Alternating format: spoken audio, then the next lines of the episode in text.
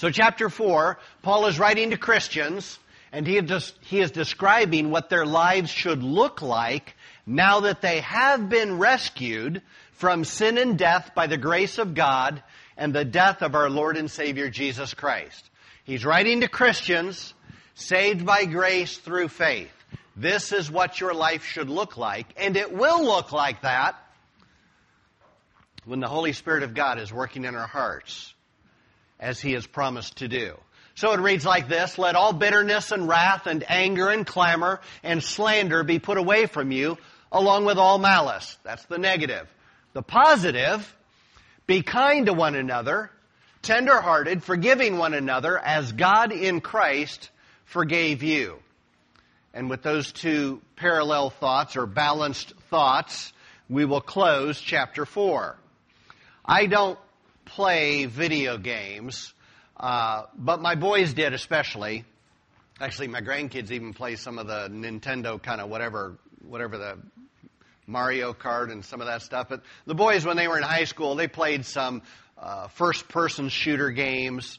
Uh, I think the only I, I'm pretty much go all the way back to just pinball machines. Like I, that's kind of where I dropped off.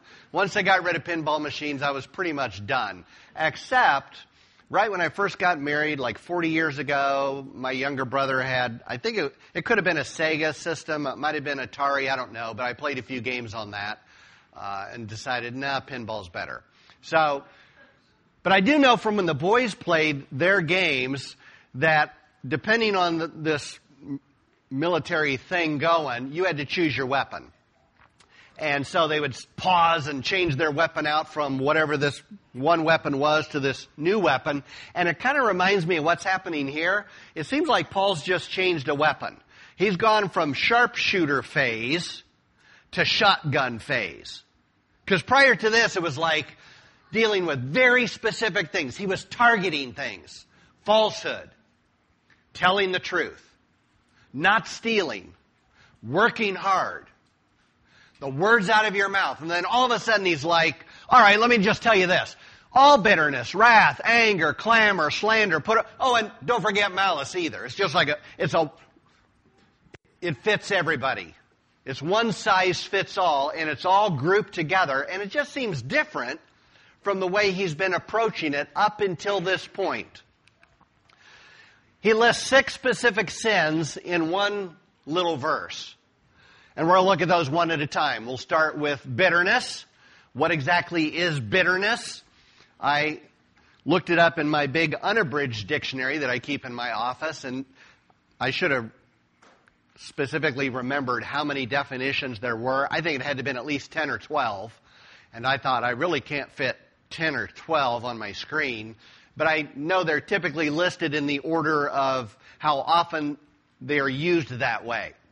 So I've got the first five definitions of bitterness. It says bitterness is having a harsh, disagreeable taste. You eat something, it's bitter, it's a very physical uh, reaction. This is bitter, not sweet. A second definition, hard to admit or accept. It's the bitter truth. You may not like it, but it's the bitter truth. Number three, hard to bear, grievous, distressful. A bitter reality or the bitter truth again. Number four, causing pain, piercing, stinging. Number five, characterized by intense antagonism or hostility, your bitter enemy. The Cubs' bitter enemy. We all know who it is, so we don't have to say, but we all know. And the Cubs aren't in last, by the way, right now. They're playing leapfrog, but that's beside the point.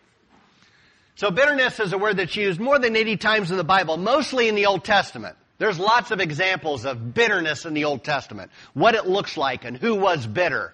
It's often used in a metaphorical sense. There, although there were bitter waters, the water was bitter, and so uh, the Lord had Moses work a miracle so that the water that was bitter and people didn't want to taste it, it became sweet and they were able to drink it and they, and they found it refreshing and enjoyable. But oftentimes the word bitter has to do with relationships and circumstances. And there's lots of examples of that, of that in the Old Testament. There's only kind of a handful of examples of the word bitter in the New Testament.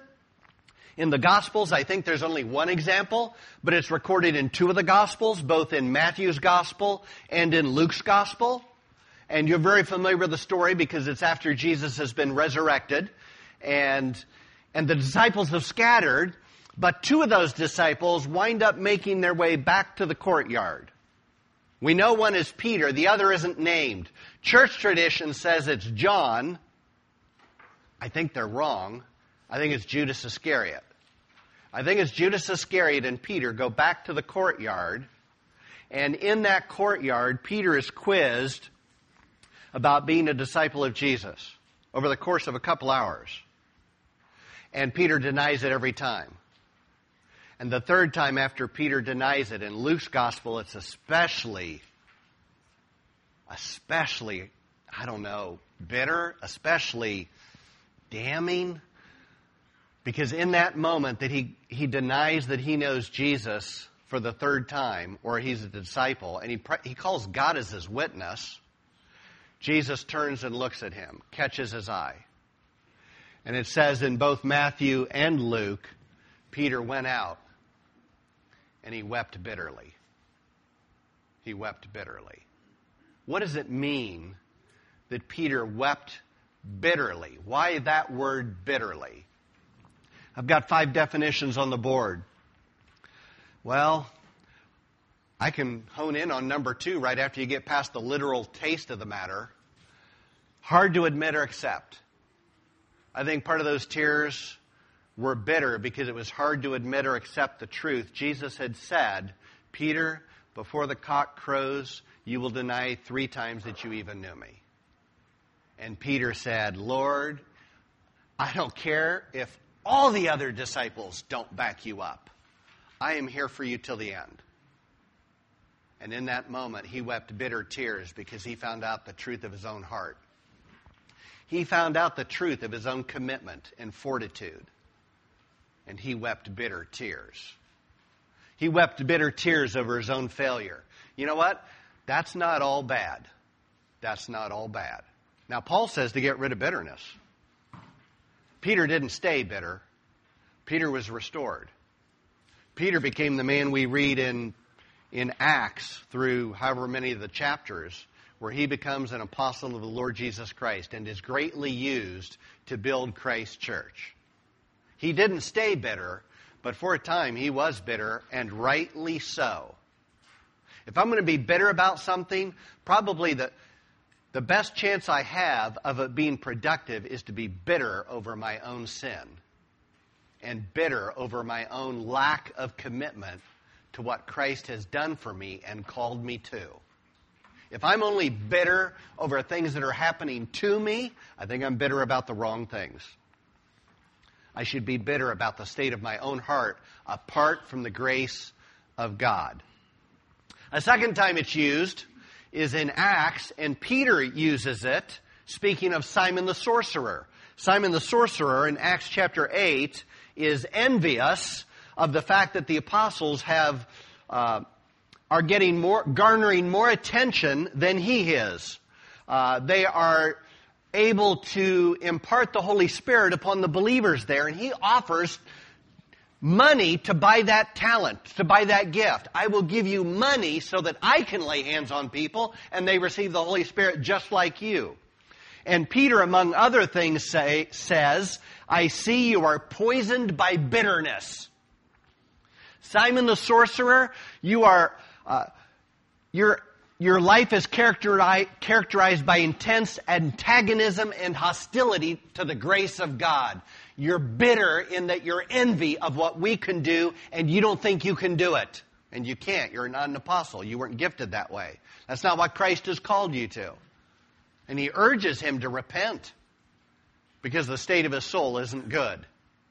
But bitterness is used of Simon the sorcerer. And then the author of Hebrews says, uh, refers to the root of bitterness. Beware of the root of bitterness. Because the root of bitterness can poison your soul. What starts off small, what starts off as taking root, grows until it poisons your soul. And you want, you, you could, somebody could look like Simon the sorcerer, where it's poisoned his entire being, what he thinks, how he lives, what he wants. So Hebrews says, beware of the root of bitterness. So just some very practical, easy observations about bitterness. Number one, bitterness is a poison that harms yourself, oneself. It chokes out the fruit of the Spirit. The fruit of the Spirit, love, joy, peace, long suffering, gentleness, kindness, meekness, self control. Those types of things. That's what God's Spirit is working into believers. But God's Spirit is not accomplishing much if my soul is bitter, if I've allowed a root of bitterness. It's hard to have gentleness if I'm bitter at people around me. It's hard to have uh, patience and peace and joy if I'm bitter. Bitterness affects, you know, I don't, I don't, know who said it first, and I maybe I'm butchering it, but the idea that bitterness is is drinking poison and hoping the person that you're bitter at dies. That's that's what bitterness is. It poisons your soul when you allow bitterness to take root. Bitterness, it makes people physically ill. In, in American culture, a lot of people have physical problems and they can be real physical problems, but they're oftentimes aroused, or the root of that physical problem is a root of bitterness. Because bitterness affects you physically, it hurts you physically. Secondly, bitterness harms one's relationships with others. Most people don't like being around a person who's bitter. They just don't. Somebody who's very bitter is not somebody you generally want to spend time with because they're so focused on their problems and their circumstances or the people they don't like. I've been around bitter people. I've probably been a bitter person. I've also been around people that are very refreshing. And sometimes they're refreshing in ways that are surprising because their circumstances look rather bitter to me or meager. I think I talked about that. Um, maybe it was at Faye's funeral. But the idea that sometimes you go somewhere and you think you're going there to offer encouragement, and you wind up being the one encouraged because they are so filled with the fruit of the Spirit. They are so filled with the love of Christ. I get more out of that exchange than what I ever possibly imagined. So, bitter people push other people away. You just don't want to be around people that are bitter. And then, thirdly, the worst of all is bitterness harms one's relationship with God. And ultimately, this has to be true because if I'm a bitter person, I've become God. Because it's all about my comfort and my peace and my security and what I want out of life. It's not about me worshiping God as His servant and saved by His grace. It's about what I think I deserve what I want. I become God. And so I can hardly have the kind of relationship with God I'm meant to have. I heard Tim Keller back when I was kind of looking at some stuff after he'd passed away. I was just checking out, you know, different things I was reading or hearing about Tim Keller. And he made the point that he, he said, you know, some people say, you know, that they tried Christianity. You know, they, they tried the Bible way. And it didn't work. They didn't get the result they wanted. And Tim Keller said, You didn't try biblical Christianity. You were trying to use God to serve your, your God. Because Christianity isn't something so that you can get what you really want. Christianity is getting Christ in spite of everything else you may lose. That's what Christianity is. So bitterness, not a good thing. Paul says you need to get rid of it. You got to put it off. Paul Tripp, uh, counselor and pastor in Philadelphia area says, if you believe in the sovereignty of God, yet you grumble your way through your day, guess who you're actually grumbling against? If you believe in the sovereignty of God, the providence of God who's ordering the steps of my life, it may not be, you know, I may plan my steps, but the Lord directs my way. I mean, the Applebee's like to uh, quote that couple verses out of Proverbs because it's so frequent. We can plan whatever we want, but the Lord's the one who orders our steps. Well, if I truly believe that, I really, the opportunity for grumbling's been taken right off the mat. No opportunity for that because God knows best, not me. Secondly, Wrath, anger, and clamor. I've kind of grouped those together because they're similar. The commentators are kind of all over the board whether, you know, is this a progression? Is it not a progression? There's a lot of similarity between those words. There's overlap. Uh, I'm not a person who wants to make sharp distinctions between, oh no, that was wrath and that was anger. Uh, back there in the corner, that was clamor. I don't think it works like that. I also think that's true of words like wisdom and knowledge and understanding. I think they're shades of emphasis, but I don't think you can categorize it like, oh, that was wisdom and this is knowledge. It's just, the Bible, I don't think the Bible supports that. I just haven't been able to see that. But with wrath, anger, and clamor, there are nuances or shades of difference. It would look something along these lines. Wrath is the word thumos. If you translate it directly into English, it's a word that means heat, and we get our word thermometer from that, or thermonuclear from that. So this kind of wrath, this is kind of a, it flares up, it spikes, it, uh, it comes on suddenly. That's that kind of wrath. Uh, which is somewhat different from the second word, which is anger, which is more of a settled fireplace. It's just always burning. It's always there. One comes and goes pretty quickly. Uh, it leaves as quickly as it comes, the wrath. The anger is just always there. And no, nobody else may even know it's there. But I may know it's there. I may know if I've got anger in my heart and it's just always burning, and it's always affecting the way I think, and it's affecting the way I feel, and it's affecting the way I look at circumstances and life, because it's always burning, always burning. It may flare up, it may it may get out of the fireplace once in a while, or it may not, but it's always there. And then the third word, clamor, is a word that actually means shouting or crying out. It's an actually it's actually a very uh, vocal word. Uh, it can be used actually in a good sense, though that's the exception. The good sense would be Jesus went to Lazarus' tomb and he cried out, Lazarus, come forth. It's that word. He's not clamoring for Lazarus to come forth. There, it's really quite appropriate to use the word he cried out. He shouted, Lazarus, come out. Generally, the word is used in a negative sense. The demons cried out when Jesus was walking the earth, I know who you are. You're the son of the most living, the son of the most high God. They cried out. I guess in another good sense, on Palm Sunday, the Galilean crowds were crying out, Hosanna!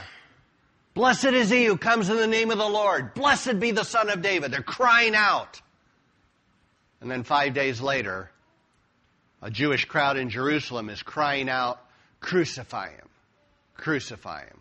They're clamoring for his crucifixion. They're crying out, Crucify him! Sometime this fall, Larry may be in Acts chapter 22. And in Acts chapter 22, there'll be a riot in Jerusalem, and those in Jerusalem will be clamoring for Paul's head. They will be crying out that, and they're, uh, they're tearing their clothes, they're throwing dust in the air, and they're calling for Paul's head. They want Paul killed because they believe Paul has profaned uh, the temple and profaned the law of Moses, uh, profaned all that is true to Judaism. They're wrong, but that's what they're crying out for. That's the third word. This crying out, this clamoring. If I were to make a contemporary, I would say it's a really great example of cancel culture. I don't, I assume everybody's kind of up on what cancel culture is. It's like there's a segment of people, and sometimes it's in the church, by the way. It's not just secular. But if I take it in a secular sense, there's a very progressive movement, and if you don't agree with their values and what they teach, you're canceled. They don't want to have a discussion with you.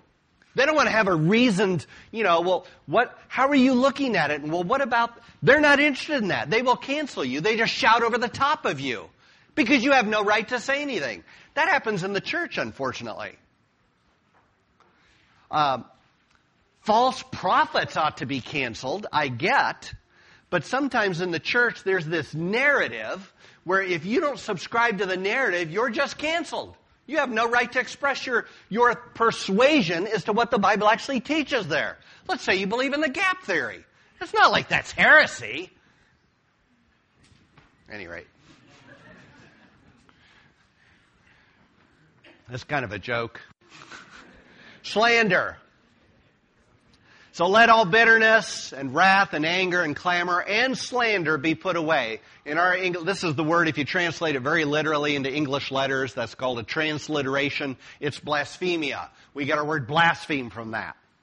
Um, it doesn't just include blasphemy like you think you blaspheme God's name or you blaspheme something sacred.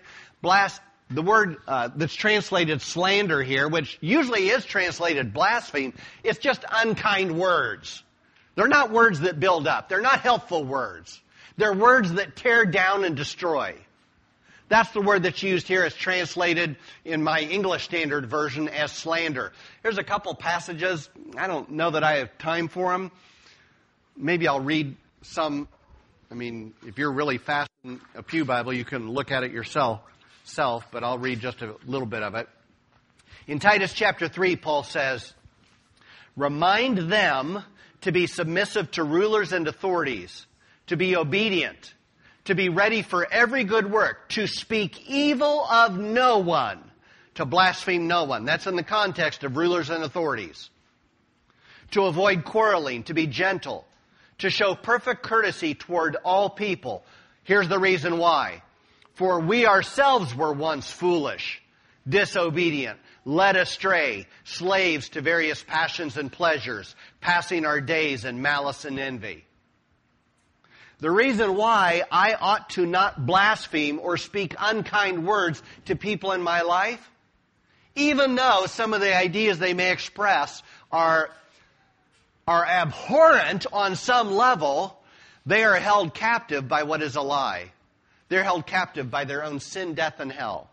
Now, especially the ones that are merely held captive. I think those that are promoting it and knowingly promoting it, they need to be called out. I think actually Doug Wilson does a great example of uh, explaining the difference there. Uh, I could post the video if somebody were really interested. But at any rate, the idea of unkind words ought not to be spoken by those who are Christians. So last week we asked these questions from the two verses prior. I need to ask myself, is what I'm about to say edifying? Is it going to build up? Is it necessary? Does this need to be said? And is it gracious? Is somebody going to receive this as a blessing? And if it's not those things, I need to just pause and say, maybe what I'm about to say is really in the category of slander. It's unkind it's better left not said. Proverbs says this There are six things that the Lord hates, seven that are an abomination to him haughty eyes, a lying tongue, hands that shed innocent blood, a heart that devises wicked plans, feet that make haste to run to evil. Number six, a false witness who breathes out lies, and What's the last one?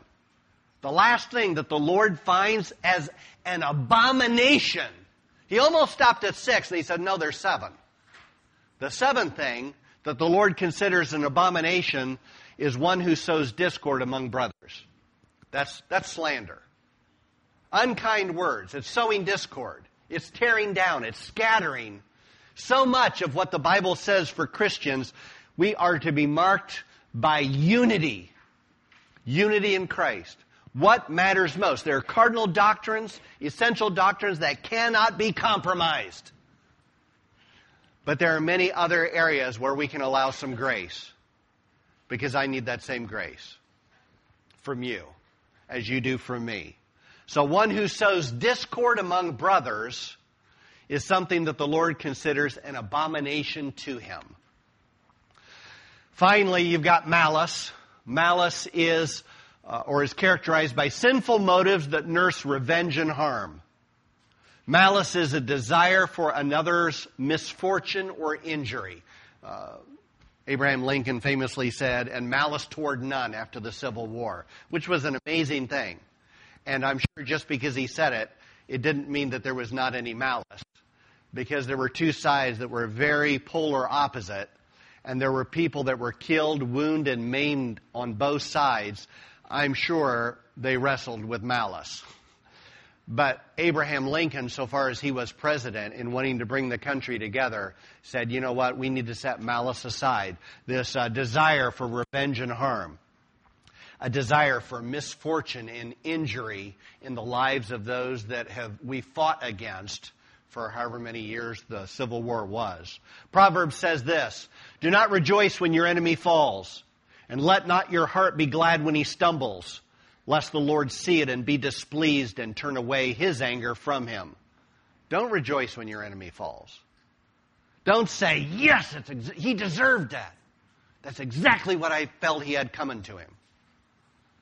Proverbs says, when your enemy falls, don't rejoice. Don't rejoice. That's not what ought to characterize the heart of the church, the heart of Christians. In 2 Samuel chapter 1, there's a terrific story, which is another story I don't have time for. But if you want to read a good story, read it in uh, 2 Samuel chapter 1. It's the story where King, well, David, he's not king yet, David receives word from an Amalekite that King Saul is now dead. And he brings David his, his crown, and I don't know if it was an armband or something, I forget exactly, but it was a crown, and and what winds up happening is David slays the Amalekite. The Amalekite assumed David had malice toward King Saul. He didn't understand that David treated King Saul as the Lord's anointed. And though he had been given two opportunities to slay King Saul himself, he believed he should not touch the Lord's anointed. And if God wanted him to be king, he would be king in God's timing, not David's timing. And so David had no malice toward Saul. I think he wanted Saul to succeed. I think he thought well of Saul. I think he prayed for Saul. And when Saul was slain, then David extolled Saul, uh, King Saul in song about, about how awful it was that King Saul was now dead. He had no malice in his heart toward the person that was trying to kill him. So that's a really good example of no malice. So in this, do this instead. Be kind to one another. I recognize it's not always being kind, or not always easy to be kind. It's just not always easy because people will say unkind things about you. I will, I have slandered. Uh, I have said unkind things. I have blasphemed. You know, I have, I have had anger. I have clamored. I've been bitter. I've been all those things. And Paul says, you need to be kind because those things are going to happen. I want you to respond with kindness to one another. And the basis for that, the same word kindness is used by Jesus. It's not the Sermon on the Mount. It's a very similar sermon called the Sermon on the Plain, which is in Luke chapter 6. And it reads like this Love your enemies and do good and lend, expecting nothing in return and your reward will be great, and you will be sons of the Most High, for He is kind to everybody who, who likes Him. To everybody who serves Him, He is kind. To everybody who puts their faith, hope, and trust in Him, He is kind. No, He's kind to the ungrateful and the evil. Be merciful, even as your Father is merciful. He's not saying be kind only to the people who are kind to you. He's saying follow the example of the Father. He's kind even to the ungrateful and the evil. Somebody who doesn't say thank you and doesn't appreciate what you do. Somebody who will not reciprocate. Somebody who, in spite of what you do, have done, will still say unkind things about you behind your back. But Jesus says our example isn't what our neighbor does or what culture does. Our example is what the Father does. So be kind. Secondly, he talks about being tender-hearted. That's kind of a complicated word. It's based on two parts, good and inward parts. It has everything to do with your intestines. Uh, if I were to try to pronounce that word, there, there's a name for words that sound like the experience. And the only one I can think of now is probably not a very pleasant word, but there are some words that the, the way the word sounds, it sounds like the experience. And this word it sounds like your intestines, your insides. That's why the Bible so often talks about uh, they were moved with compassion. It's talking about like if you're like, look, I got to get up, I got to excuse myself, I need to hit the restroom. Like you know, I am being moved right now, I need to go. It, this is not a situation that can wait. That's what's used here. It's like this strong impulse, this strong emotion, this strong on the insides. This is not a waiting situation. This is we've got to do something situation. We're going to be going to the beach. I'm, it's usually uh, Nora and Livy go with Grandpa and Grandma. They ride in our vehicle. I had to cut Livy off last year because Livy was drinking and she was eating and we were stopping and stopping and I'm like, all right, Livy, Grandpa is cutting you off. We are done with the eating and the drinking. We got to get somewhere. We got to get to the beach. All right. Uh, it just had to happen. So it's this word. It's you're so moved. You are moved with tenderheartedness rather than rejoicing in your enemy stumbling. You grieve that. Because by the grace of God, that would have been you. Except for the grace of God, it would have been you. And then lastly, he talks about forgiving one another. Uh, in 2019, I did kind of a topical thing. And 2019 was probably on Sunday evenings. I don't think I did it Sunday morning. So we spent three or four weeks on this whole concept of forgiveness, uh, what that looks like and what it means. And it would probably be worth revisiting, but I'm not planning on doing that right now. But one of my big takeaways in doing reading as much as I could at the time on forgiveness, I think I'll boil it down to the two main takeaways were this. Forgiveness kind of comes in two stages. There are two aspects to forgiveness. The first aspect is positional forgiveness. It is an unconditional commitment you make to maintain a posture of forgiveness with the intention of pursuing complete reconciliation. So it is a posture, it is the position you have that so far as is within you, you are, you want reconciliation. I love the illustration I read from some secular person, um, like an advice columnist. She likened it to having a hotel room where you've got shared rooms and there's a door between, and it means you keep your side of the door unlocked. Now the other person has to unlock their side of the door. There's no back and forth. There's no, there's no communication. There's no give and take. But this positional forgiveness is, alright, I've got, I'm in a relationship, we're estranged, but I want you to know my side of the door is unlocked. I will do what it takes. I will meet with who we need to meet with. I will have the discussions so that reconciliation can take place. That's positional reconciliation. But full forgiveness doesn't happen until there's transactional forgiveness. That is conditioned upon the repentance of the offender and takes place between you and the person. That's where the transaction actually takes place. I think God is the best example of these two stages.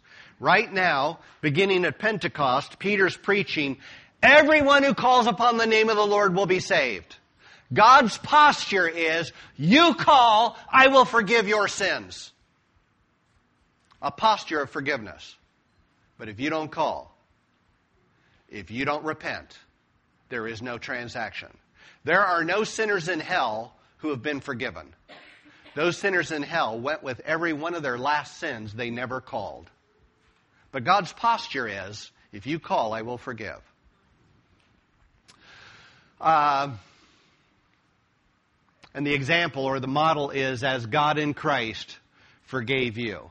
We are to, we are to extend kindness as God is kind. We are, extend, we are to extend forgiveness as God in Christ forgave us. While we were yet enemies, Christ died for us.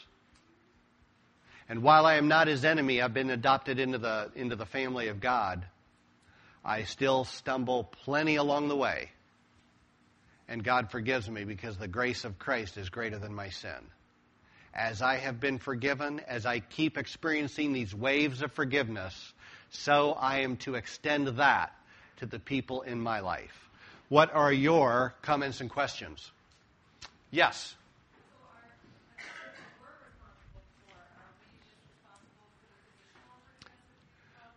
Yes. I cannot make somebody enter into the transaction, but my side of the door is to be unlocked. So, and then if, if they express a willingness to go, work through that door, then let's meet. And probably in a lot of cases, there, maybe not always, but in some cases there will be a mutual confession. A mutual, you know, here's where I, here's things I regret, I repent, I ask forgiveness for the other person as well, but sometimes it could be very one-sided and one person needs to do the repenting. But the transaction has to take place. The posture has always got to be there. The transaction requires two parties. It's, uh, to me, that is such a crucial distinction, and honestly, I was surprised how many other sources I read that got it wrong, I think. Some people act as if forgiveness can be accomplished without the other person ever entering into the experience. I don't think that's true. I think my posture, so far as I'm concerned, I'm always open and available. But the actual, the actual fruit of forgiveness and the, tra- and the transaction requires two parties. Somebody else?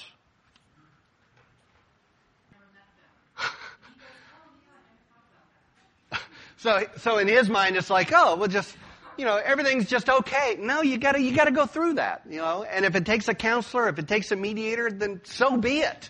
But, or, or maybe it won't. Maybe hearts will be so tender you can have those discussions and you can accomplish reconciliation. It, it may not require that, but you can't, reconciliation is not pretending like everything's okay. Reconciliation is working to make everything okay. God didn't pretend like we didn't sin. He took away our sin by his death of the Lord Jesus Christ on a cross. He made it happen. So there's work to be done to get the good result. You can't just pretend like the, the thing didn't happen. That's a terrific question. I'm trying to convince my.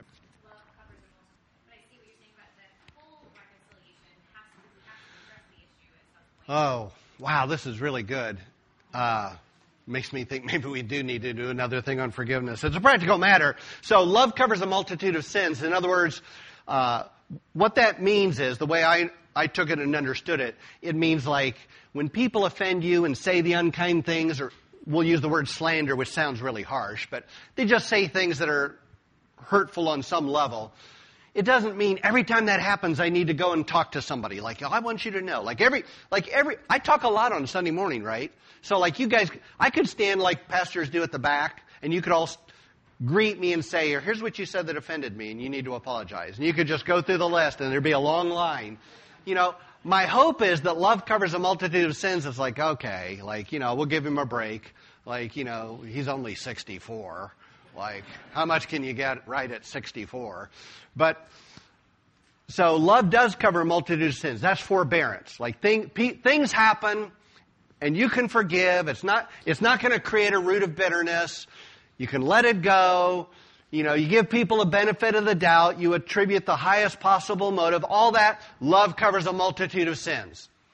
Uh, but there are some things you can't just you can't let it go, and it will create a root of bitterness, and that has to be addressed. So if I've said something so grievous, you know, you can't just pretend like I didn't do it or say it. You got to talk to me. Like, you know, what you said was really hurtful.